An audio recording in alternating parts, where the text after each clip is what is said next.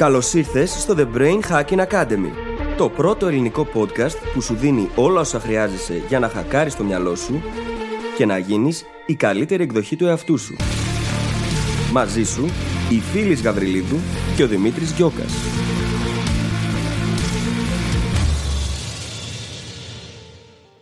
Γεια σου Brain Hacker! Ίσως να μην έχεις μάθει τις εξελίξεις ακόμη. Λοιπόν, το Brain Hacking Academy σταμάτησε επίσημα τη λειτουργία του στο επεισόδιο 200. Ναι, φτάσαμε στα 200 επεισόδια και είμαστε πολύ περήφανοι γι' αυτό. Κάπου στην πορεία όμως αποφασίσαμε να σταματήσουμε και να πάρει ο καθένας τον δικό του δρόμο. Ο Δημήτρης ίδρυσε το δικό του SEO agency και εγώ δημιούργησα το δικό μου πλέον brand και ένα νέο podcast που είμαι βέβαιη ότι θέλεις να βάλεις στη λίστα σου.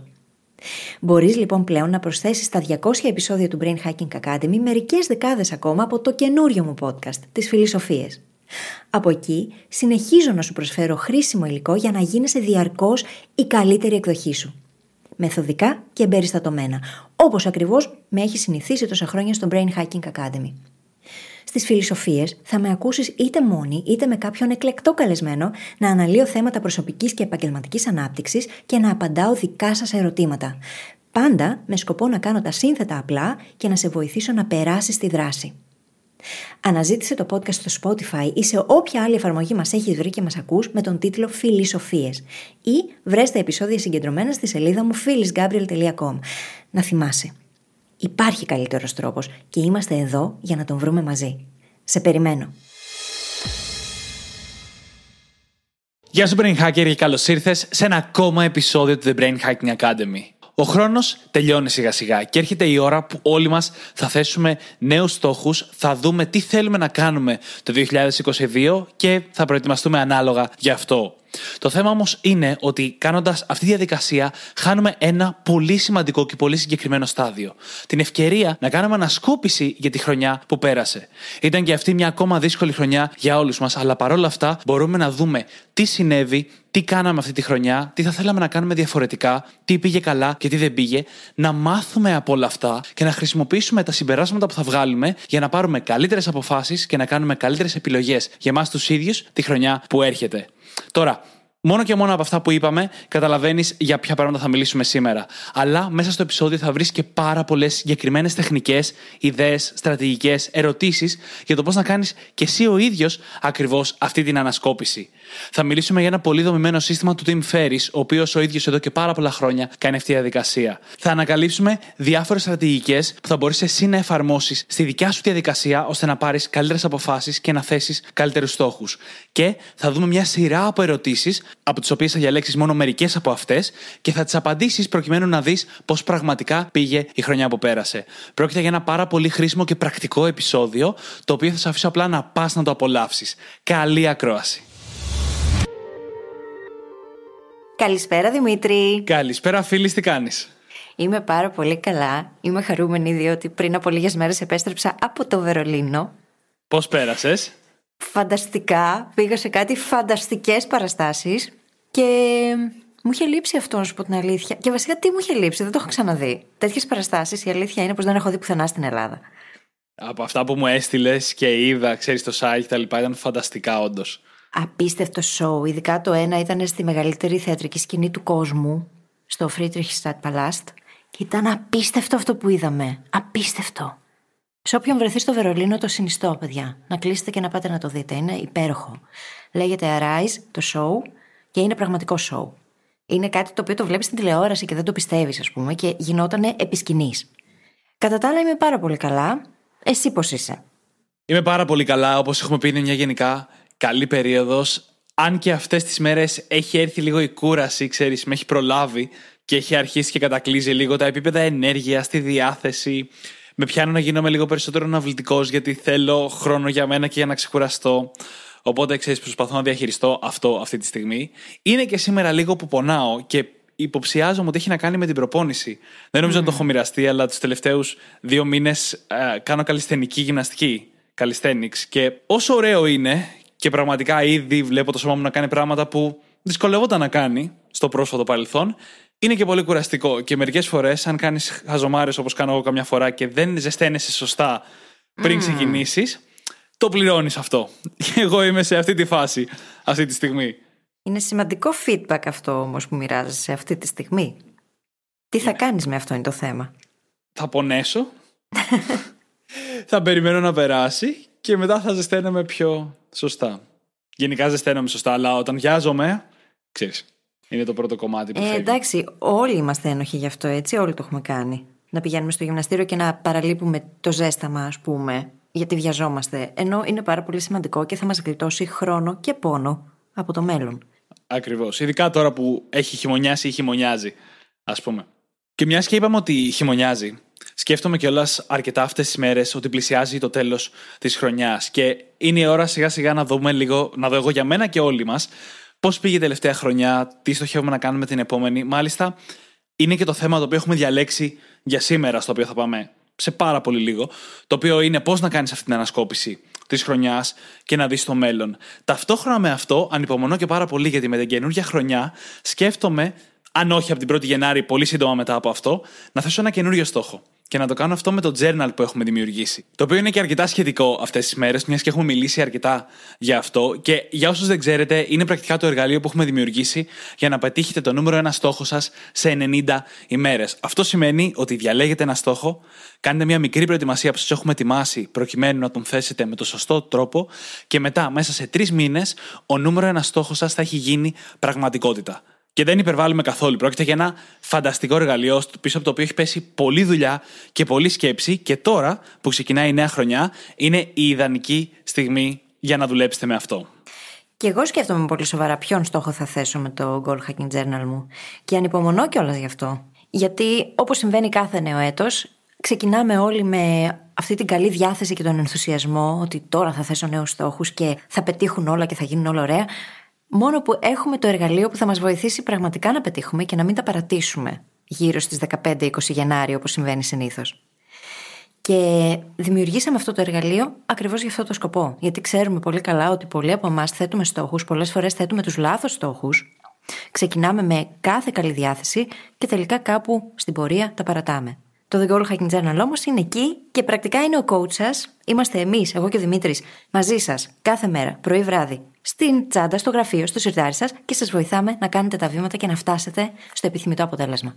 Αν θέλετε λοιπόν να μάθετε περισσότερα και να αποκτήσετε και το δικό σας αντίτυπο, πηγαίνετε τώρα στο brainhackingacademy.gr κάθετος journal. J-O-U-R-N-A-L. Και με αυτό ας περάσουμε κατευθείαν στο επεισόδιο. Είπαμε ότι θα μιλήσουμε για το πώς μπορούμε να κάνουμε πρακτικά μια σωστή ανασκόπηση για τη χρονιά που πέρασε. Πριν πούμε όμως το πώς, να δούμε λίγο το γιατί. Η αλήθεια είναι ότι μας βγαίνει σχεδόν φυσικά να θέσουμε στόχους για την επόμενη χρονιά. Να πούμε ότι, Α, θα ήθελα κάποια πράγματα να είναι διαφορετικά του χρόνου, άρα θα κάνω ένα, δύο, τρία, ξεκινώντας από την 1η Ιανουαρίου κιόλας όλα μαζί, προκειμένου να το αλλάξω. Το οποίο όμως χάνει σε πάρα πολλά σημεία. Δεν έχει συστήματα για να το υποστηρίξουν.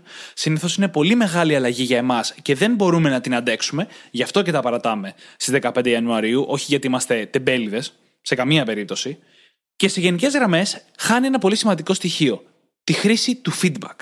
Αν λοιπόν είχατε να διαλέξετε ανάμεσα στο να θέσετε στόχους για τη νέα χρονιά ή στο να κάνετε μια ανασκόπηση της προηγούμενης, θα ήταν πάντα καλύτερη ιδέα η ανασκόπηση της προηγούμενης. Γιατί αυτή είναι που μας επιτρέπει να μάθουμε και να βελτιωθούμε με βάση το τι έγινε τη χρονιά που μόλις πέρασε. Να αξιοποιήσουμε feedback και συμπεράσματα που αν δεν τα ψάξουμε, δεν θα τα βλέπαμε ποτέ. Και δεν θα τα χρησιμοποιούσαμε, εννοείται, και ποτέ. Ναι, μιλάμε πάρα πολύ συχνά για το feedback, το ρόλο της ανατροφοδότησης στη ζωή μας. Και συνήθως μιλάμε για το feedback σε σχέση με τα λάθη και τις αποτυχίες.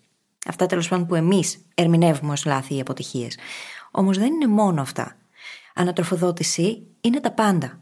Είναι τόσο τα αρνητικά στη ζωή μας όσο και τα θετικά. Και χρειάζεται πάντα να κοιτάμε προς τα πίσω, να κάνουμε αυτή την ανασκόπηση, είτε την κάνουμε σε ετήσιο επίπεδο, όπως γίνεται συνήθως στα τέλη Δεκεμβρίου, είτε την κάνουμε σε πιο τακτά χρονικά διαστήματα μέσα στο έτος. Γιατί αυτό μας βοηθάει να αναγνωρίσουμε τα μαθήματα, να τα πάρουμε, να τα αξιοποιήσουμε και να τα μετατρέψουμε σε δράση. Αυτό όμως δεν θα γίνει αν δεν έχουμε αυτά τα πολύτιμα insights. Και για να τα έχουμε, χρειάζεται καταρχάς να έχουμε κάποιο σύστημα το οποίο θα μας βοηθήσει να κάνουμε αυτή την ανασκόπηση. Τα μαθήματα της ζωής μας είναι για τον κάθε έναν και την κάθε μία από εμάς πάρα πολύ σημαντικά. Γιατί αυτά είναι που μπορούν να μας βοηθήσουν να περάσουμε στην πολυπόθητη αλλαγή Αν υπάρχουν πράγματα με τα οποία δεν είμαστε ικανοποιημένοι στη ζωή, το να θέσουμε απλά έναν καινούριο στόχο χωρίς να έχουμε κάνει βαθύτερη ενδοσκόπηση για να δούμε τι πάει καλά, τι δεν πάει καλά, το γιατί θέλουμε να αλλάξουμε και κυρίως το πού είμαστε και πού θέλουμε να πάμε, δεν θα μπορέσουμε να προχωρήσουμε στα βήματα για να κάνουμε αυτή την αλλαγή. Γιατί δεν θα έχουμε λάβει πολύ βασικές παραμέτρους που έχουν να κάνουν με την πραγματικότητά μας. Δεν αρκεί να θέσεις απλά ένα στόχο, χρειάζεται να ξέρεις και από πού ξεκινάς. Και να ξεκαθαρίσουμε πρώτα απ' όλα, πάλι πριν πάμε στο πώ, κάτι πάρα πολύ βασικό. Στην καθημερινότητά μας, στη ζωή μας, ειδικά αν έχουμε μια βασική επίγνωση για τη συμπεριφορά μας, έχουμε ήδη βγάλει αρκετά συμπεράσματα που αν τα εφαρμόζαμε, η ζωή μας θα ήταν απίστευτα καλύτερη. Κάθε μέρα λέμε Αχ, μακάρι να το έκανα αυτό έτσι. Ή μια φορά σκεφτήκαμε Γιατί δεν παίρνω αυτό το δρόμο για να πάω στο γραφείο να πηγαίνω πιο γρήγορα. Ή γιατί δεν το διαχειρίζομαι αυτό έτσι, γιατί δεν χτίζω αυτή τη συνήθεια. Ή θα ήθελα να έχω μια διαφορετική δουλειά, σχέση, δεξιότητα ή οτιδήποτε. Αν τα εφαρμόζαμε αυτά, από τα μικρά ξεκινώντας, η ζωή μας θα ήταν πολύ καλύτερη, αλλά τα ξεχνάμε. Χάνονται. Πολλές φορές δεν τα σημειώνουμε, ή και να τα σημειώνουμε δεν τα ξαναβλέπουμε ποτέ, ή και να τα ξαναβλέπουμε δεν κάνουμε τίποτα γι' αυτά.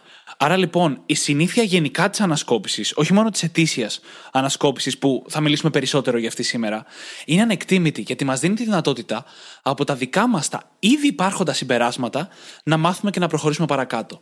Μετά από ένα σημείο, όταν έχουμε χτίσει την επίγνωση για την οποία συζητάμε, δεν χρειάζεται να μάθουμε καινούργιες τεχνικές και στρατηγικές για το πώς να βελτιωθούμε.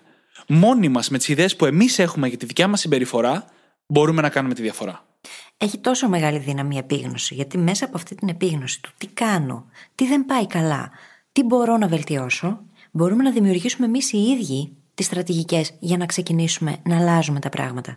Και αυτές οι στρατηγικές δεν χρειάζεται να είναι κάτι σύνθετο ίσα ίσα. Χρειάζεται να είναι κάτι απλό και εφαρμόσιμο. Όμως, πώς θα φτάσουμε σε αυτά τα συμπεράσματα και πώς θα ορίσουμε ποιες είναι αυτές οι νέες στρατηγικές, αν δεν έχουμε πρώτα απ' όλα καταλάβει τι συμβαίνει και γιατί θέλουμε να τα αλλάξουμε. Και αυτό είναι κάτι που κι εμείς οι ίδιοι σκεφτόμαστε πολύ. Δηλαδή, δεν είναι τυχαίο το πόσο πολύ μας άρεσε η ιδέα του θέματος σήμερα, μόλις τη σκεφτήκαμε. Εγώ προσωπικά εδώ και χρόνια κάνω μια κάποια ανασκόπηση της χρονιάς, αλλά πάντα ήθελα περισσότερο, γιατί κάθε φορά είναι ανεκτήμητη. Και μέσα στον χρόνο, πολλές φορές με πιάνω να ξανασκέφτομαι και να ξαναβγάζω συμπεράσματα που έχω βγάλει στο παρελθόν. Και να λέω, κοίτα να δεις, αυτό το ξέρω εδώ και δύο χρόνια. Αλλά δεν το έχω αλλάξει. Γιατί δεν το κυνήγησα. Οπότε ψιλοδεσμεύομαι και στον εαυτό μου ότι φέτος θα κάνω μια καλύτερη ανασκόπηση με αφορμή το επεισόδιό μας. Και όταν το έχεις μετατρέψει σε συνήθεια, για παράδειγμα, εγώ κάνω journaling κάθε μέρα, το ξέρετε. Και έχω βάλει κάποια συστήματα τα οποία με βοηθούν να κάνω ανασκόπηση σε εβδομαδιαία βάση όταν έχω χρόνο και όταν δεν έχω χρόνο, σίγουρα κάθε δύο ή τρεις εβδομάδες. Αυτό όταν το έχεις σημειωμένο στο χαρτί και όταν τα έχεις όλα συγκεντρωμένα και έχεις τη δυνατότητα να κάνεις επανάληψη, να γυρίσεις να τα ξαναδιαβάσεις, να τα ξαναμελετήσεις, να τα ξανασκεφτείς, σου χαρίζει τελείως διαφορετική αντίληψη για τη ζωή σου, για τα πράγματα που θέλεις να βελτιώσεις, για το πώς να κινηθείς, για σκέψεις που έχεις κάνει, για συνειδητοποιήσει. Γιατί πολύ συχνά σκεφτόμαστε κάτι και το ξεχνάμε μετά. Και μάλιστα ξεκίνησα να βάζω αυτά τα συστήματα στο journaling όταν κάποια στιγμή διαπίστωσα πως έκανα μια συνειδητοποίηση και κάτι μου θύμισε αυτή η συνειδητοποίηση. Και ξεφυλίζοντας το journal, διαπίστωσα πως είχα κάνει ακριβώς την ίδια συνειδητοποίηση κάποιους μήνες πριν. Και απλά δεν είχα ασχοληθεί μαζί της ξανά. Και με προβλημάτισε αρκετά αυτό. Και είπα, ωραία. Το να τα γράφω απλά για να τα γράφω δεν έχει αξία. Δεν αρκεί απλά να κάνω τις συνειδητοποιήσει και μετά να τις ξεχνάω. Αλλά δεν αρκεί. Δεν αρκεί, προφανώς. Έχει αξία μεγάλη, αλλά δεν αρκεί. Γιατί αν είναι να τα ξεχνάω και μετά από λίγους μήνες να κάνω τις ίδιες διαπιστώσεις, τι κάνω; Πού είναι η εξέλιξη σε αυτό; Δεν αρκεί λοιπόν. Οπότε το να βάλω τέτοια συστήματα ανασκόπησης σε τακτά χρονικά διαστήματα μπορεί και στο τέλος του χρόνου να βοηθήσει ακόμα περισσότερο να κάνω την ετήσια ανασκόπηση και να πάρω τη βοήθεια για να χτίσω τους στόχους της επόμενης χρονιάς πιο συνειδητοποιημένα και πιο οργανωμένα. Και πάμε τώρα να δούμε το αρκετά δομημένο σύστημα για ανασκόπηση της χρονιάς που έχει φτιάξει ο Tim Ferriss. Το οποίο πρώτα απ' όλα είναι ένα σύστημα που μπορείτε να το χρησιμοποιήσετε ατόφιο, αλλά θα μας επιτρέψει και να μιλήσουμε για κάποιες βασικές αξίες και στρατηγικές γύρω από αυτή την ανασκόπηση, που μπορείτε να τις πάρετε και να τις χρησιμοποιήσετε με όποιον τρόπο κάνετε γενικότερα εν τέλει την ανασκόπηση. Ο Tim Ferriss λοιπόν προτείνει να ξεκινήσουμε παίρνοντας ένα τετραδιάκι και δημιουργώντας δύο στήλες. Τα θετικά και τα αρνητικά. Και μετά προτείνει να πάρουμε το ημερολόγιο μας μία εβδομάδα τη φορά. Πριν πω τι να κάνουμε με αυτή την κάθε εβδομάδα, να πω ότι δεν είναι ανάγκη να πάρουμε το ημερολόγιο, ειδικά αν δεν το χρησιμοποιούμε. Το θέμα είναι να βρούμε κάποια καταγραφή, ό,τι καλύτερο έχουμε, του τι κάναμε περίπου κάθε εβδομάδα μέσα στο χρόνο που πέρασε. Μπορεί να είναι journaling στην περίπτωση της φίλης, μπορεί να είναι το calendar που χρησιμοποιούμε για τη δουλειά και για τα προσωπικά μας, μπορεί να είναι τα to-do list μας, τα οποία τα έχουμε μαζεμένα, μπορεί να χρησιμοποιήσαμε ένα λογισμικό σαν το Asana και να είναι εκεί τα tasks ε, συμπληρωμένα, completed, όταν τα κάναμε, αλλά υπάρχουν αυτά να τα δούμε. Με κάποιον τρόπο, αν μπορούμε να πάρουμε μια εικόνα για το τι κάναμε κάθε εβδομάδα της χρονιάς που πέρασε. Αν δεν μπορούμε, ό,τι θυμόμαστε. Απλά σε καμία περίπτωση η μνήμη μας δεν θα είναι τόσο αξιόπιστη. Οι περισσότεροι από εμάς χρησιμοποιούμε βέβαια κάποιο σύστημα. Μπορεί να έχουμε το απλό ημερολόγιο, το κλασικό που έχουν όλοι, όπου καταγράφουμε τα καθημερινά tasks και να χρησιμοποιήσουμε αυτό. Δεν έχει σημασία. Σημασία έχει με κάποιον τρόπο να αποκτήσουμε μια λίγο πιο αντικειμενική εικόνα του πώς ήταν όντως τα πράγματα. Ή τουλάχιστον του τι κάναμε σε πρακτικό επίπεδο. Έτσι. Όλοι κάπου γράφουμε τα ραντεβού μας. Αυτό είναι μια καλή αρχή. Προχωρώντας λοιπόν, παίρνουμε αυτό μια εβδομάδα τη φορά και καταγράφουμε τους ανθρώπους, τις δραστηριότητες και τις δεσμεύσεις στην αντίστοιχη στήλη. Δηλαδή, όσα μας φέραν θετικά συναισθήματα. Ήταν θετικά κομμάτια της χρονιάς μας, πάνε στη στήλη με τα θετικά. Και αντίστοιχα, όσα είχαν αρνητική χρειά. Έχουμε λοιπόν τώρα μαζέψει σε μια μεγάλη σελίδα, σε δύο στήλες, όλα τα πράγματα που μας κάνουν να νιώθουμε πιο ωραία και όλα τα πράγματα που μας κάνουν να νιώθουμε χειρότερα. Μάλιστα, κάποια πράγματα μπορεί να επαναλαμβάνονται.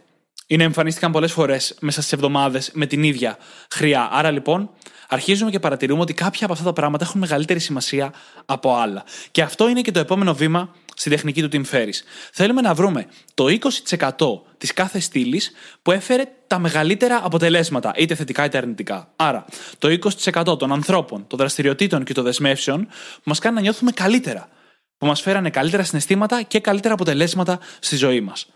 Αντίστοιχα, θέλουμε να βρούμε το 20% των ανθρώπων, των δραστηριοτήτων και των δεσμεύσεων που μας κάνουν να νιώθουμε χειρότερα.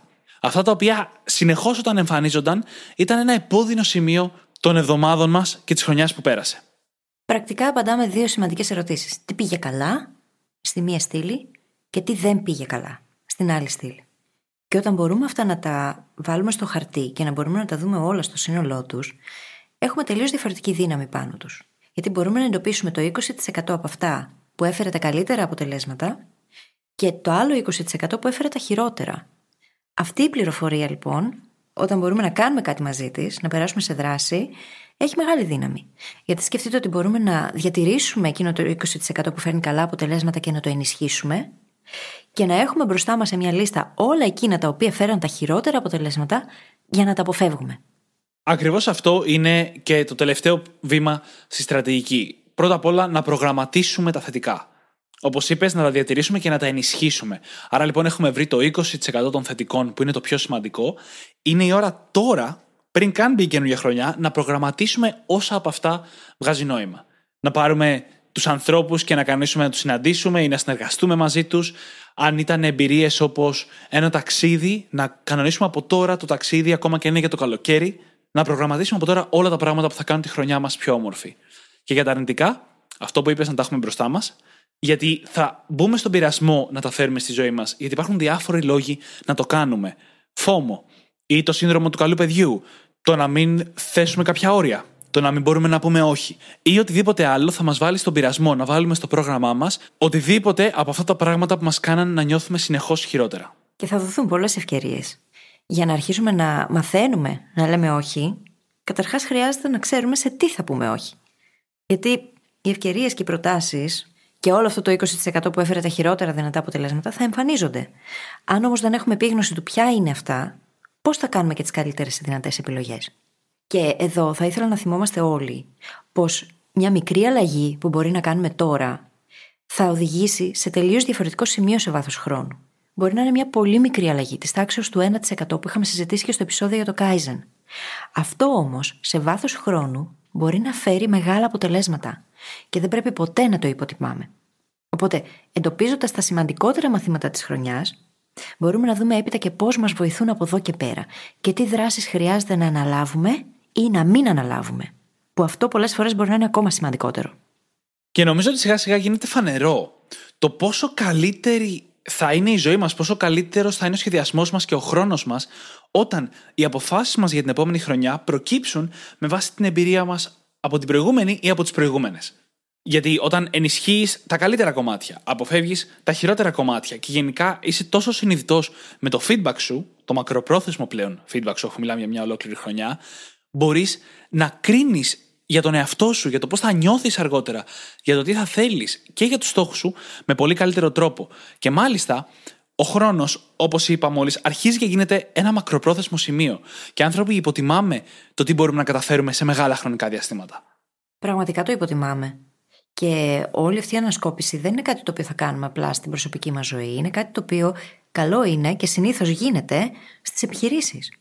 Όταν κλείνουμε το έτος, όταν βλέπουμε τι έχει πάει καλά, τι δεν έχει πάει καλά, βλέπουμε τα αποτελέσματα της χρονιάς με αριθμούς, έχουμε και την ευκαιρία να κάνουμε αλλαγές.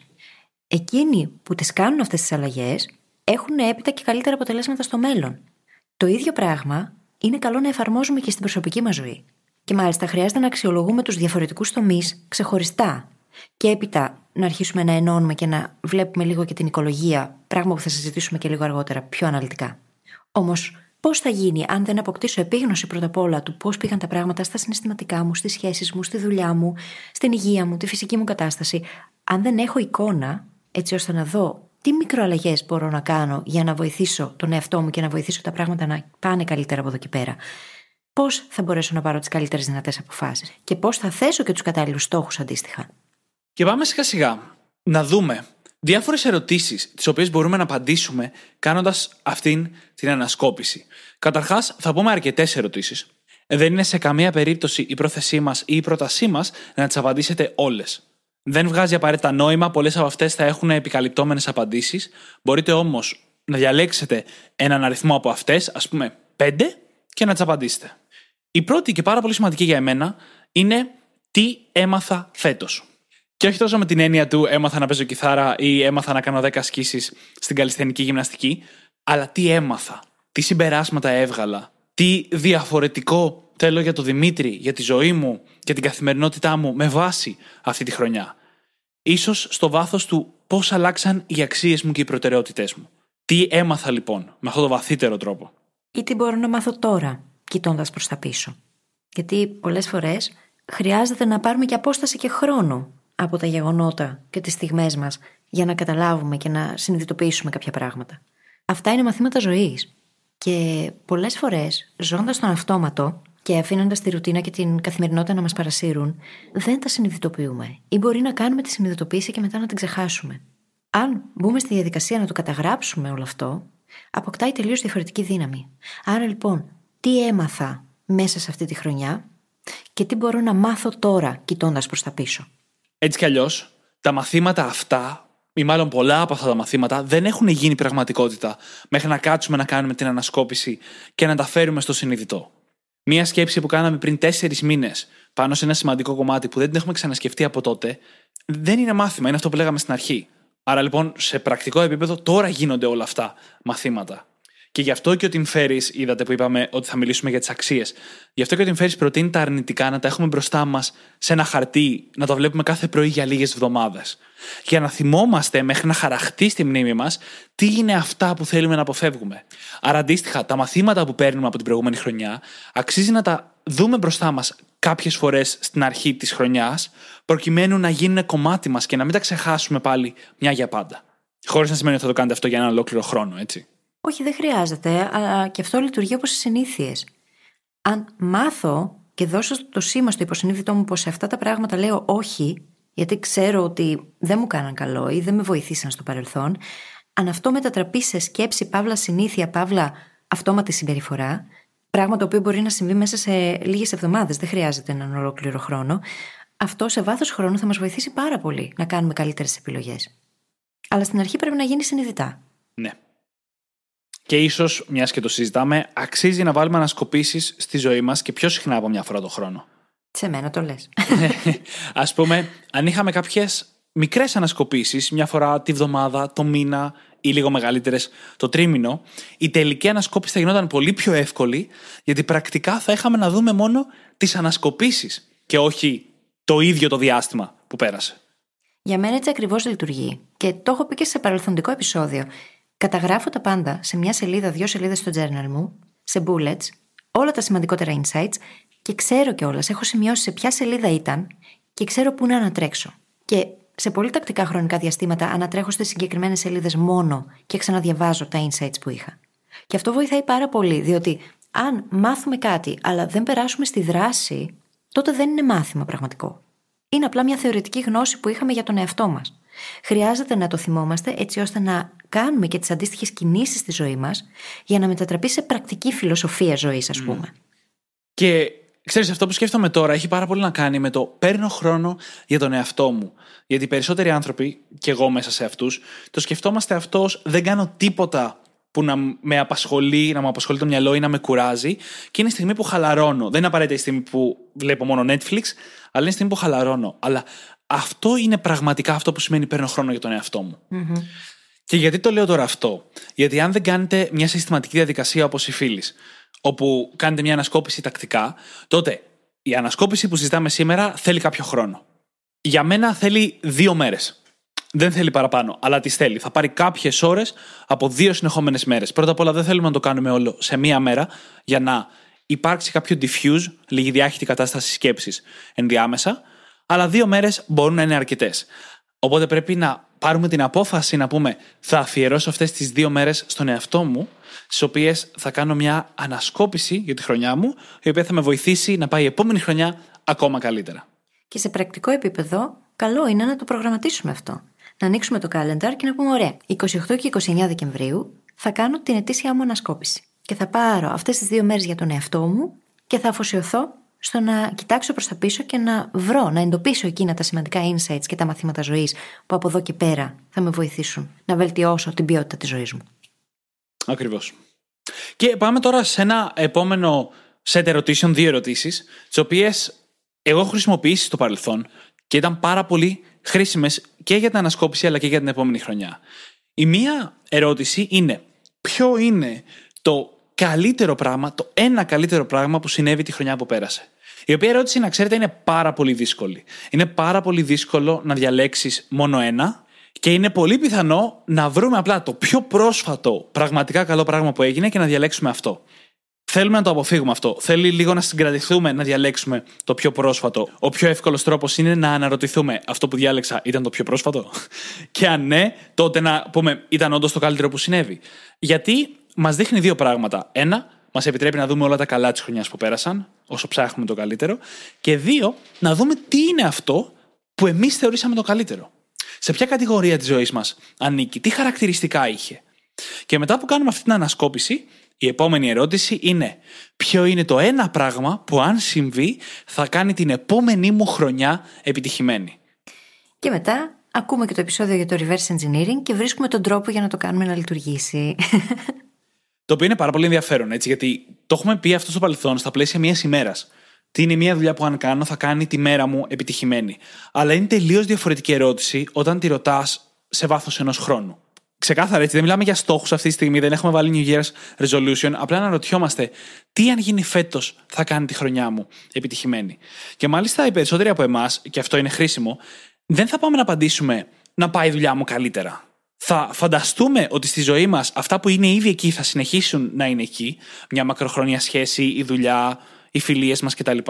Και σκεφτόμαστε τι παραπάνω από αυτά θα κάνει τη ζωή μας και τη χρονιά μας καλύτερη. Το οποίο το κάνει ενδιαφέρον γιατί μας δείχνει τι άλλο θα θέλαμε. Τι είναι αυτό που ψάχνουμε και μας λείπει ίσως από τη ζωή μας τη χρονιά που πέρασε. Και είναι πολύ δυνατό, διότι έχουμε ήδη βρει, έχουμε εντοπίσει το ένα καλύτερο πράγμα που μάθαμε Πράγμα το οποίο ανάγκασε το μυαλό μας να εντοπίσει όλα τα καλά πράγματα για να διαλέξει αυτό το ένα. Και έχοντας αυτή την επίγνωση, πάμε και απαντάμε την ερώτηση του ποιο είναι αυτό το ένα πράγμα που θα κάνει τον επόμενο χρόνο επιτυχημένο. Μέσα από την εμπειρία αυτή, μέσα από την επίγνωση, εντοπίζουμε και αυτό το ένα πράγμα που θα κάνει τα πράγματα καλύτερα. Και αυτό σημαίνει πως θα προχωρήσουμε στο να βρούμε και στρατηγικές για να το κάνουμε να δουλέψει. Δεν είναι ότι θα πάμε και θα πούμε έτσι γενικά και αόριστα το να πάει καλύτερα η δουλειά μου ή το να βγάλω περισσότερα χρήματα. Γιατί αυτά και από μόνο τους είναι ευσεβείς πόθη, χρειάζεται να το κάνουμε πολύ πιο συγκεκριμένο. Και έχοντας κάνει αυτή την ανασκόπηση, σκεφτόμαστε και με πιο συγκεκριμένο τρόπο. Και πάμε ακόμα παρακάτω. Πάμε σε ένα άλλο πολύ μεγάλο κεφάλαιο για το οποίο έχουμε μιλήσει από τελείως διαφορετική οπτική γωνία πολλές φορές στο παρελθόν. Και αυτό είναι ότι πολλά σημαντικά κομμάτια του χαρακτήρα μας, της προσωπικότητάς μας, της συμπεριφοράς μας, μπορεί εμείς να θέλαμε να μοιάζουν με έναν τρόπο, αλλά οι πράξεις μας μας δείχνουν τι όντως ισχύει. Για παράδειγμα, μπορεί να λέμε ότι η γυμναστική είναι προτεραιότητα, αλλά αν δεν έχουμε κάτσει να γυμναστούμε μια φορά τους τελευταίους 6 μήνες, προφανώς δεν είναι και τόσο προτεραιότητα σε πρακτικό επίπεδο. Το ίδιο και οι αξίες μας. Πολλές φορές σκεφτόμαστε τι αξίες θα θέλαμε να έχουμε, αλλά οι πράξεις μας μας δείχνουν ότι η πραγματικότητα κάπως διαφέρει. Άρα λοιπόν, τι ωραία ερώτηση είναι το να αναρωτηθούμε τι προτεραιότητες και αξίες και συνήθειες ήθελα να έχω τη χρονιά που πέρασε και τι έκανα όντως. Το πρώτο μισό της ερώτησης είναι σχετικά εύκολο, γιατί για αυτά τα πράγματα μιλάμε συχνά. Αν ανατρέξουμε σε συζητήσεις που έχουμε κάνει με κοντινούς μας ανθρώπους, τους έχουμε πει τι είναι σημαντικό για εμάς, ποιες συνήθειες θέλουμε να χτίσουμε, τι θα θέλαμε να κάνουμε. Είναι εύκολο να το βρούμε. Και μετά το μόνο που έχουμε να κάνουμε είναι να το αντιπαραβάλλουμε αυτό με το τι κάναμε όντως. Πώς ήταν τα πρωινά μας, πώς ήταν τα βράδια μας, τι κάναμε μέσα στη μέρα, κάθε μέρα, ειδικά τους τελευταίους μήνες που είναι πιο εύκολο να θυμόμαστε τις λεπτομέρειες. Αλλά και στην αρχή της χρονιάς, αν μπορούμε να θυμηθούμε. Και πόσο σημαντικό είναι αυτό, να συντονίσουμε το θέλω με το κάνω. Γιατί μέσα από αυτή την ε, συνέπεια, πρακτικά κάνουμε και self-signaling. Μην το ξεχνάμε αυτό. Και αυτό σημαίνει πως αρχίζουμε και εμπιστευόμαστε περισσότερο τον εαυτό μας.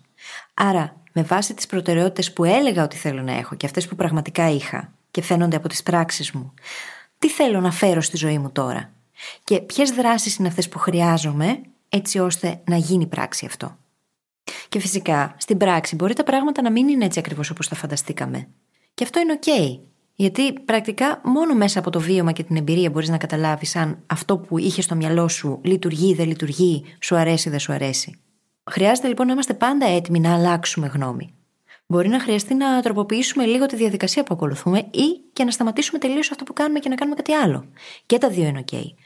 Το σημαντικό είναι να μην κολλάμε και να μην πιστεύουμε ότι αποτύχαμε επειδή δεν λειτουργήσε το σχέδιο όπως το είχαμε εμείς θεωρητικά στο μυαλό. Πολλές φορές οι άνθρωποι θέτουμε στόχους και σταματάμε, όχι επειδή εμείς έχουμε κάποιο πρόβλημα, αλλά επειδή ο στόχος που θέσαμε εξ αρχής δεν ήταν ο κατάλληλος. Δυστυχώς όμως το παίρνουμε προσωπικά και κατηγορούμε τον εαυτό μας.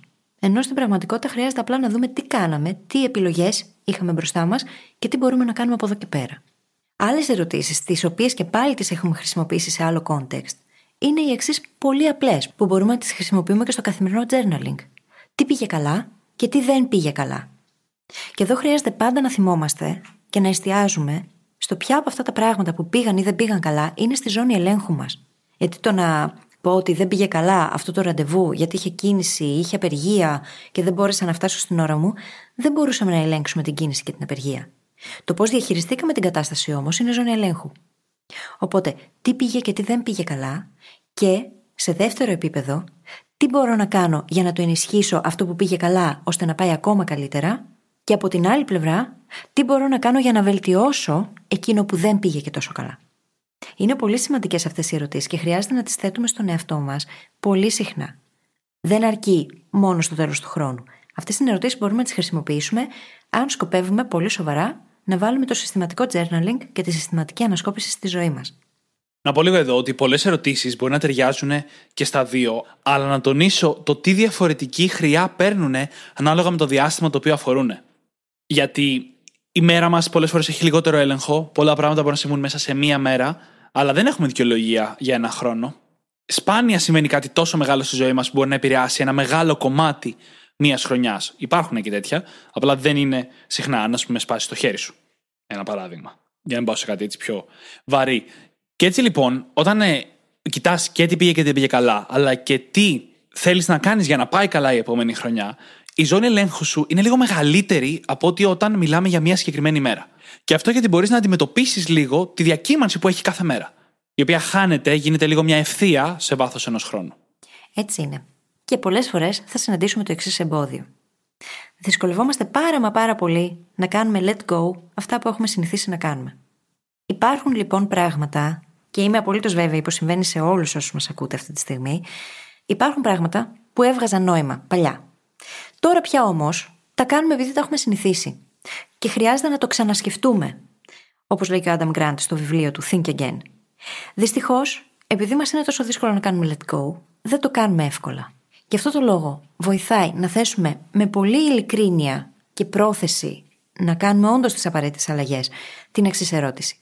Υπάρχουν πράγματα που παλιά έβγαζα νόημα, αλλά τώρα τα κάνω απλά επειδή τα έχω συνηθίσει; Και ποια είναι αυτά τα πράγματα; Και μια ακόμα ερώτηση που μπορεί να βοηθήσει ακόμα παραπάνω εδώ είναι το αν η ζωή μου ήταν ένας λευκός καμβάς και έβγαζα όλα τα πράγματα που κάνω από το προσκήνιο. Τι από όσα υπήρχαν μέχρι αυτή τη στιγμή θα προσέθετα και τι θα άφηνα απ' έξω; Αυτή τη θεωρώ μια φανταστική ερώτηση, ένα φανταστικό πείραμα σκέψης, στο σημείο που συστήνουμε ανεπιφύλακτα να είναι μέρος της ανασκόπησής σας. Και τι σημαίνει λευκός καμβάς, έτσι; Σημαίνει βγάζουμε τα πάντα. Στην αρχή, στην άσκηση ακόμα, ακόμα και παιδιά να υπάρχουν, τα βγάζουμε και αυτά από την εξίσωση. Προφανώς θα ξαναμπούν αμέσως μέσα στις επιλογές μας, αλλά ξεκινάμε λέγοντας αν δεν είχα να κάνω τίποτα. Τίποτα από τα πράγματα που παίρνουν το χρόνο μου και την ενέργειά μου αυτή τη στιγμή, τι θα διατηρούσα, τι θα έφερνα ξανά μέσα στην εξίσωση. Ειδικά αν κρίνουμε αυτά που ήδη υπάρχουν και όχι αν σκεφτόμαστε τι καινούριο θέλουμε να βάλουμε. Οπότε λοιπόν μπορούμε να αμφισβητήσουμε με αυτόν τον τρόπο πράγματα όπως τη δουλειά μας, τις σχέσεις μας, πράγματα που πολλές φορές δεν τα σκεφτόμαστε καν ότι μπορούν να αλλάξουν. Εκτός αν είμαστε σε στάδιο αλλαγής καριέρας. Και αυτό μας επιτρέπει να γίνουμε λίγο πιο αυστηροί με το τι κρατάμε. Πάντα όταν λέμε τι μπορώ να αφαιρέσω, σκεφτόμαστε τα πάνω-πάνω τα εύκολα. Όταν όμως λέμε τα βγάζω όλα και ξεκινάω από το μηδέν, εκεί είναι που κάνουμε πραγματικά τη διαφορά. Τι θέλω να κρατήσω. Τι είναι... θέλω να κρατήσω. Είναι πολύ διαφορετική αυτή η ερώτηση, γιατί σκεφτόμαστε από άλλο πρίσμα. Φαίνεται απλή αλλαγή, αλλά δεν είναι. Και μάλιστα, όταν λέμε τι θέλω να αφήσω πίσω, τι θέλω να αφαιρέσω, επειδή έχουμε αυτή την κτητικότητα και στο υποσυνείδητο μας δεν αρέσει να χάνει με τίποτα, είναι πολύ πιο δύσκολο να εντοπίσουμε και τα πράγματα. Και μάλιστα τα πράγματα που έχουμε στην κατοχή μας και βάσει ερευνών έχουν πολύ μεγαλύτερη αξία στο δικό μας μυαλό από αυτή που έχουν Αν λοιπόν σκεφτούμε τι θέλω να κρατήσω, τότε η ερώτηση έχει αντιστραφεί. Και αρχίζουμε και σκεφτόμαστε εκείνα που όντως είναι τα πιο σημαντικά. Και πηγαίνουμε προς τα πίσω. Και σε ένα ακόμα επίπεδο μπορεί να διαρωτηθούμε αν αυτό δεν μου ανήκε ή δεν είχα εμπλακεί ήδη σε αυτό, τι θα έδινα για να το έχω ή για να συμμετέχω. Και θυμηθείτε το δύσκολο δεν είναι να αφήσεις κάτι κακό από το χρόνο σου, από το πρόγραμμά σου, από τη ζωή σου. Το δύσκολο είναι να αφήσεις κάτι καλό για να δημιουργήσεις χώρο για κάτι καλύτερο. Γι' αυτό και θέλουμε να είμαστε έτσι λίγο πιο αυστηροί με τον τρόπο που το προσεγγίζουμε αυτό το κομμάτι. Ακριβώς. Ακριβώς. Και ένα άλλο σετ ερωτήσεων τώρα που μπορεί να βοηθήσει εξαιρετικά πολύ είναι το εξής. Και με αυτή τη σειρά, μην αλλάξετε τη σειρά. Πού θέλω να είμαι σε τρία χρόνια από τώρα και Απαντήστε χωρίς να φιλτράρετε τη σκέψη σας και να λογοκρίνετε τον εαυτό σας επειδή κάτι δεν φαίνεται ρεαλιστικό. Απαντήστε απλά αυτό που θέλετε να απαντήσετε. Πού θέλω να είμαι σε τρία χρόνια από τώρα; Και έπειτα, πού θέλω να είμαι σε έναν χρόνο από τώρα; Προφανώς δεν εννοώ τη γεωγραφική τοποθεσία, έτσι. πού θέλω να βρίσκομαι στη ζωή; Και έπειτα, να κάτσουμε και να δούμε τις απαντήσεις μας σε αυτές τις δύο ερωτήσεις και να διαρωτηθούμε, είναι όσα έκανα φέτος συντονισμένα με αυτές τις απαντήσεις; Τι θα μπορούσα να αλλάξω ή να κάνω καλύτερα, έτσι ώστε να συντονιστούν οι δράσεις μου με τους στόχους που έχω, με την πρόθεση που έχω για τη ζωή; Πραγματικά. Και να πω ότι εγώ απαντάω ένα λίγο διαφορετικό σε ερωτήσεων, θα μπορούσατε να απαντήσετε και τα δύο, το οποίο είναι ποιος θέλω να είμαι σε τρία χρόνια και αντίστοιχα ποιος θέλω να είμαι σε ένα χρόνο. Είναι περισσότερο στη λογική του μελλοντικού εαυτού, που το κάναμε και πρόσφατα επεισόδιο, παρά στη λογική του πού θέλουμε να είναι η ζωή μας. Ιδανικά και τα δύο έχουν διαφορετικά πράγματα να μας μάθουν. Το ένα έχει να κάνει με το ποιοι θέλουμε να είμαστε εμείς, και το άλλο έχει με την πραγματικότητά μας, με τα αποτελέσματα που θέλουμε να έχουμε φέρει στη ζωή μας. Και εννοείται ότι η αλλαγή ξεκινάει από το ποιοι είμαστε, αλλά θέλουμε να τη μετατρέπουμε και σε πραγματικά αποτελέσματα. Έτσι. Γιατί αλλιώς δεν βιώνουμε τις θετικές συνέπειες αυτού που έχουμε κάνει, τις προσπάθειες που έχουμε κάνει. Και μιας και μιλάμε για αποτελέσματα, ήρθε η ώρα να μιλήσουμε για οικολογία. Όλα αυτά τα πράγματα που κάναμε review λοιπόν με όλες αυτές τις πολύ ωραίες ερωτήσεις που ελπίζω να μην πήρατε και να τις απαντήσατε όλες, γιατί θα σας πήρε μέρες ολόκληρες ή και εβδομάδες. Έχοντας λοιπόν όλα αυτά τα insights, χρειάζεται να δούμε και την οικολογία. Να δούμε αν όλα αυτά που κάναμε στους διαφορετικούς τομείς, επαγγελματικό, προσωπικό, υγεία, φυσική άσκηση, αν όλα αυτά ταιριάζουν μεταξύ τους. Και να δούμε σε επόμενο επίπεδο πώς μπορούμε να τα κάνουμε να συνεργαστούν καλύτερα μεταξύ τους από εδώ και πέρα διότι κάθε ένας τομέας επηρεάζει όλους τους άλλους. Μπορεί να υπήρξε κάτι που έκανα στον έναν τομέα που επηρέασε και όλους τους άλλους θετικά. Πώς έγινε αυτό, τι ήταν, πώς μπορώ να το ενισχύσω; Ένα απλό παράδειγμα είναι ο ύπνος. Αν αλλάξουμε το πώς κοιμόμαστε και βελτιστοποιήσουμε τον ίδιο τον ύπνο, Αυτό επηρεάζει κάθε τομέα της ζωής. Έχει να κάνει με την υγεία μας και φαινομενικά μπορεί να είναι και άσχετο ακόμα, αλλά θα ενισχύσει το πόσο συγκεντρωνόμαστε, το πόσο καλύτερη ποιότητα σκέψης έχουμε, το πόσο πιο ξεκουραστοί είμαστε, το πόσο πιο συμπαθητικοί μπορεί να φαινόμαστε, το πόσο βελτιστοποιείται η ίδια μας η δουλειά και τα αποτελέσματα που φέρνουμε εκεί.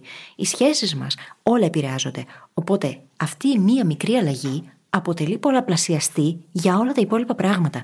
Πάμε λοιπόν να εντοπίσουμε ποια είναι αυτά τα οποία επηρέασαν θετικά κάθε άλλον τομέα και το αντίστροφο. Ποια είναι εκείνα που επηρέασαν αρνητικά τους άλλους τομείς. Η οικολογία είναι κάτι που χρειάζεται πάντα να λαμβάνουμε υπόψη, όχι μόνο κατά τη στοχοθεσία, αλλά και κατά την ανασκόπησή μας. Γιατί αυτό μπορεί να βοηθήσει πάρα πολύ να πάρουμε αυτά τα κομμάτια της ζωής μας και να δημιουργήσουμε ένα puzzle όπου τα κομμάτια θα ενώνονται πολύ πιο αρμονικά μεταξύ τους. Αν δεν το κάνουμε αυτό, σαμποτάρουμε πρακτικά τον κάθε έναν τομέα, ενισχύοντας απλά έναν από αυτούς και αφήνοντας πίσω τους άλλους. Όπως δεν θα ξεχάσω ποτέ ότι μπορεί για χρόνια να πάλευα με την αναβλητικότητα, με το ότι δεν μπορούσα να διατηρήσω συνήθειες κτλ. Και σε κάποιο σημείο, όταν διάβαζα το Deep Work του Cal Newport, μου χτύπησε η συνειδητοποίηση ότι η πλειοψηφία των προβλημάτων μου με τις συνήθειες έρχεται από την άρνησή μου να κοιμηθώ νωρίς. Με αποτέλεσμα να κοιμάμαι λιγότερο, με αποτέλεσμα όλα τα άλλα να πέφτουν σαν ντόμινο, αρνητικό ντόμινο, και να μην έχω αρκετή ενέργεια για να κάνω όλα όσα θέλω. Η οποία έβγαινε μετά, η έλλειψη ενέργειας, σε αναβλητικότητα. Κάνοντας λοιπόν αυτή την ανασκόπηση, μπορείς να τοπίσει τέτοιους κύκλους και τέτοιες συνδέσεις. Και συνήθως αυτές οι συνδέσεις είναι που θα οδηγήσουν στο να εντοπίσεις και τους πολλαπλασιαστές της ζωής σου, έτσι. Ή, αντιστρόφως, τους διαιρέτες. Γιατί υπάρχουν πράγματα τα οποία οδηγούν σε χειρότερα και συχνά δεν τα συνειδητοποιούμε καν. Γιατί έχουμε συνηθίσει την κατάσταση. Για παράδειγμα, μπορεί να έχουμε συνηθίσει να μην τρεφόμαστε και τόσο υγιεινά, ούτε ανθυγιεινά όμως, να είναι κάτι ενδιάμεσο και να μην συνειδητοποιούμε πόσο καλύτερη ποιότητα ζωής και εργασίας ενδεχομένως θα είχαμε αν απλά προσθέταμε λίγα λαχανικά παραπάνω στη διατροφή μας. Και τώρα, κάτι μικρό ακόμα που θα μπορούσαμε να κάνουμε στα πλαίσια αυτής της ανασκόπησης, ξεφεύγει λίγο, αλλά είναι πολύ δυνατό, είναι το να γράψουμε ένα γράμμα για τον εαυτό μας από σήμερα για την ανασκόπηση της επόμενης χρονιάς. Όπου ξεκινώντας την επόμενη ανασκόπηση θα διαβάσουμε αυτό το γράμμα στο οποίο θα επικοινωνούνται πράγματα όπως οι προθέσεις, τα θέλω, οι φόβοι, τα προβλήματα, οι προβληματισμοί του εαυτού μας ένα χρόνο νωρίτερα. Το οποίο είναι μια πολύ αποδοτική και δυνατή στρατηγική για να έρθουμε γρήγορα σε σύνδεση με εκείνον τον εαυτό, ένα χρόνο πριν. Και πρακτικά να έχουμε κάνει μια πρώτη ανασκόπηση απλά διαβάζοντας ένα γράμμα. Το οποίο βέβαια πρέπει να πάρουμε το χρόνο να το γράψουμε σήμερα. Και θα σας δώσω ένα πολύ ωραίο tip και ένα ωραίο site να πάτε για να το κάνετε αυτό, γιατί σε ένα χρόνο από τώρα θα είναι μια φανταστική έκπληξη για το μελλοντικό σας εαυτό. Είναι το futureme.org, στο οποίο μπορείτε να πάτε να γράψετε αυτό το γράμμα, το email προς τον εαυτό σας και να προγραμματίσετε την ημερομηνία στην οποία θέλετε να σας αποσταλεί από τον εαυτό σας. Πράγμα το οποίο το έχω κάνει πολλές φορές στο παρελθόν, το έχω ξεχάσει μετά και κάποια στιγμή, μια ωραία πρωία, μου ήρθε ένα email από τη φίλης και ήταν πάρα πολύ ωραίο το να διαβάζω το γράμμα από τον εαυτό μου από το παρελθόν και να μπορώ να κάνω αυτές τις συνδέσεις και να δω τι πήγε όπως το φανταζόμουν, τι δεν πήγε. Οπότε μπορείτε να το κάνετε έτσι, ώστε να μην έχετε περιθώριο να το ξεχάσετε, γιατί πολύ απλά θα έρθει σε ένα χρόνο από τώρα στο email σας. Ακριβώς, ακριβώς. Και κοιτώντας λίγο μπροστά προς τη νέα χρονιά, κάποιες έτσι πολύ βασικές συμβουλές, αν και η έμφαση μας είναι στην ανασκόπηση της προηγούμενης. Πολύ βασικές συμβουλές είναι να δούμε τη ζωή μας σε κατηγορίες, πρώτα. Κατηγορίες όπως δουλειά, φίλοι, οικογένεια, χρήματα, υγεία. Μπορεί να σπάσουμε την υγεία σε ύπνο, άσκηση, διατροφή. Μπορεί να είναι κάτι πολύ στοχευμένο για εσάς, ας πούμε συγγραφή, αν θέλετε να είστε συγγραφέας. Άρα λοιπόν τα βλέπουμε πρώτα σε κατηγορίες. Εννοείται ότι μετά κοιτάμε και την οικολογία, όλα μαζί, αλλά οι κατηγορίες μας δίνουν λίγο πιο πολύ τη δυνατότητα να δούμε πού θα θέλαμε να βρισκόμαστε σε κάθε κομμάτι χωριστά. Αφού λοιπόν δούμε τις κατηγορίες και τι θα θέλαμε στην κάθε μία κατηγορία, είναι πολύ σημαντικό κομμάτι να αποφασίσουμε κάποια επόμενα βήματα για τους στόχους μας σε κάθε κατηγορία. Να ξέρουμε ότι, α, μέσα στα χόμπι, στο, στην κατηγορία χόμπι, θέλω να μάθω κιθάρα την επόμενη χρονιά. Τα βήματα που χρειάζεται να κάνω είναι, ας πούμε, να βρω δάσκαλο να πάρω τηλέφωνο και να κανονίσω το πρώτο μάθημα. Όλα τα υπόλοιπα θα έρθουν μόνα τους με τη ροή της διαδικασίας. Αλλά αυτά τα πρώτα βήματα είναι απαραίτητα. Και έτσι με αυτόν τον τρόπο μπορούμε να έχουμε μερικά σχέδια δράσης για τα πρώτα βήματα όλων των κομματιών που θέλουμε να δουλέψουμε μέσα στη χρονιά που έρχεται. Και αυτό μπορούμε να το επεκτείνουμε και σε νέες συνήθειες που ξέρουμε ότι αν τις καλλιεργήσουμε και τις αποκτήσουμε, θα μας βοηθήσουν να φτάσουμε εκεί που θέλουμε. Μπορεί να είναι κάτι πάρα πολύ απλό. Αν για παράδειγμα κάποιος θέλει να βάλει τη φυσική άσκηση στη ζωή του, μπορεί να χρειάζεται απλά να βάλει το mini habit του να κάνει ένα push από την ημέρα και να το συνδέσει με κάποιον ωραίο τρόπο, με τις ήδη υπάρχουσες συνήθειές του. Το σημαντικό είναι να πάμε και να εντοπίσουμε ποιες είναι αυτές οι συνήθειες που μπορούν να κάνουν τη διαφορά. Είναι πολύ πιο εύκολο να σκεφτούμε ότι θα χτίσουμε μια μικρή συνήθεια που ίσως από μέρα σε μέρα να μην μας φαίνεται και τόσο σημαντική, αλλά τι λέγαμε στην αρχή, μια μικρή αλλαγή της τάξης του 1% μπορεί να οδηγήσει σε βάθος χρόνου σε τελείως διαφορετική πορεία και να μας πάει σε τελείως διαφορετικά αποτελέσματα. Οπότε, ποιες είναι αυτές οι μικρές δράσεις για να ξεκινήσω αυτό που θέλω και ποιες είναι εκείνες οι νέες μικρές συνήθειες που θα με βοηθήσουν να φτάσω εκεί που θέλω; Ακριβώς. Ακριβώς. Και νομίζω ότι με αυτό μπορούμε να κλείσουμε το επεισόδιο. Τι λες και εσύ; Θα συμφωνήσω. Είδαμε πολλά κομμάτια για την ανασκόπηση της χρονιάς. Μπορούμε πάντα να φανταστούμε και δικές μας ερωτήσεις, εννοείται. Μπορούμε να ρωτήσουμε τον εαυτό μας ερωτήσεις πιο στοχευμένες, με βάση τα δικά μας θέλω, τη δικιά μας προσωπικότητα, τους δικούς μας στόχους. Οπότε είναι μια ανοιχτή διαδικασία. Εμείς απλά μιλήσαμε για τη σημασία της, καθώς και τις βασικές στρατηγικές για το πώς μπορούμε να την εφαρμόσουμε. Και να έχετε πάντα στο μυαλό ότι οι κατάλληλες ερωτήσεις μπορούν να κάνουν πολύ μεγάλη διαφορά. Μπορούν να κάνουν όλη τη διαφορά. Και κυρίως το να θέτουμε ερωτήσεις, έτσι. Ναι. Διότι μέσα από τις ερωτήσεις έρχεται η αμφισβήτηση που μας βοηθάει να ξανασκεφτούμε κάποια πράγματα και να δούμε τελικά είχα δίκιο. Συνεχίζω να το πιστεύω αυτό. Συνεχίζω να το θέλω στη ζωή μου. Συνεχίζει να βγάζει νόημα. Αν δεν διαρωτηθούμε όμως, πώς θα φτάσουμε στα συμπεράσματα. Λοιπόν, όπως πάντα, θα βρείτε τις σημειώσεις του επεισοδίου μας στο site μας, στο brainhackingacademy.gr, όπου μπορείτε να βρείτε και το journal μας, είτε πηγαίνοντας απευθείας στο κατάστημά μας, είτε πηγαίνοντας στο brainhackingacademy.gr, κάθετος journal. J-O-U-R-N-A-L. Και φυσικά θα σας ζητήσουμε να κάνετε subscribe στο podcast, στο Spotify ή σε όποια άλλη εφαρμογή μας έχετε βρει και μας ακούτε, διότι έτσι βοηθάτε το μήνυμα του The Brain Hacking Academy να διαδοθεί και κάντε και μια πράξη αγάπης.